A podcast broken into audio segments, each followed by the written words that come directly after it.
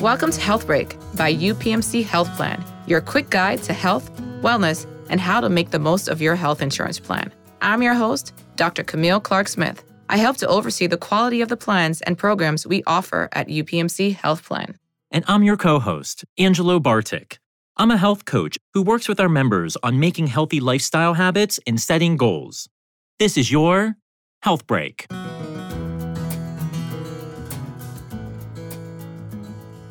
Hey everyone, it's Angelo Bartik. Today, we're talking with Dr. Johanna Vidal-Phelan, practicing pediatrician and chief medical officer in the quality department at UPMC Health Plan, about the safety and importance of vaccines and immunizations through every stage of childhood. Dr. Vidal-Phelan, thank you so much for spending some time with us today. Thank you for having me. It's our pleasure. Why are vaccinations important? And how do we know that a vaccine is safe and effective? Immunizations are one of the most important accomplishments in healthcare. Because of immunization, children and teenagers are protected against potentially life threatening diseases like polio or measles, for example. A common question parents, caregivers, and grandparents ask me as a pediatrician is Are vaccines safe and effective?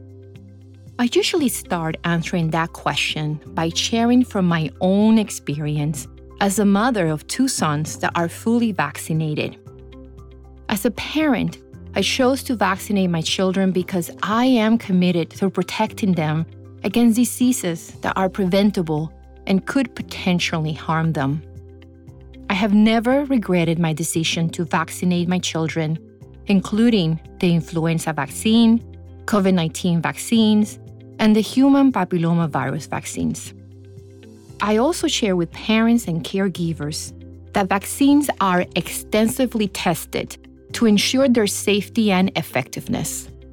The Center for Disease Control and Prevention, or CDC, and the Food and Drug Administration, FDA, take many steps to guarantee vaccine safety both before and after vaccines are available to the public vaccine safety is a critical priority, not only for the CDC and the FDA, but also to pediatricians like me, family doctors, physicians, and providers that administer immunizations daily to our patients. Thank you so much for the information. And more importantly, we really appreciate you sharing your perspective. What are some of the immunizations that children should have at different stages? That is a great question. As a pediatrician, I follow the recommended childhood and adolescent immunization schedule that is approved by the American Academy of Pediatrics and the Centers for Disease Control and Prevention and other leading medical organizations. The immunization schedules recommends the age when children and teens should receive vaccines. I always advise parents and caregivers to follow the recommended immunization schedule to offer the best protection to children and teenagers from preventable conditions. It is important to note that schedules may be different for children with certain chronic medical conditions or weakened immune systems, and for those that require catch up immunizations. Children receive what is called the primary series of vaccines beginning at birth through ages 15 to 18 months of age. These vaccines help to protect against certain type of life-threatening brain or blood infections and preventable diseases like whooping cough, chickenpox, polio, and measles. Between the ages of 4 to 6 years, children receive booster shots for diseases like whooping cough, polio, measles, and others.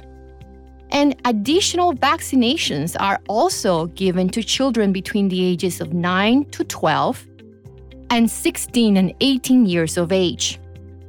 These include vaccines like human papillomavirus vaccinations, that can help prevent against certain types of cancer, meningococcal vaccines that help protect against bacteria that causes meningitis, which is a brain infection, and boosters against tetanus, diphtheria, and whooping cough.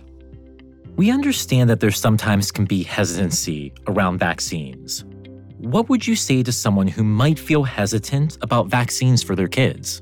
First, I always start by recognizing and I understand that parents and caregivers may express hesitancy against vaccines. I am concerned with the amount of misinformation targeting young parents and families.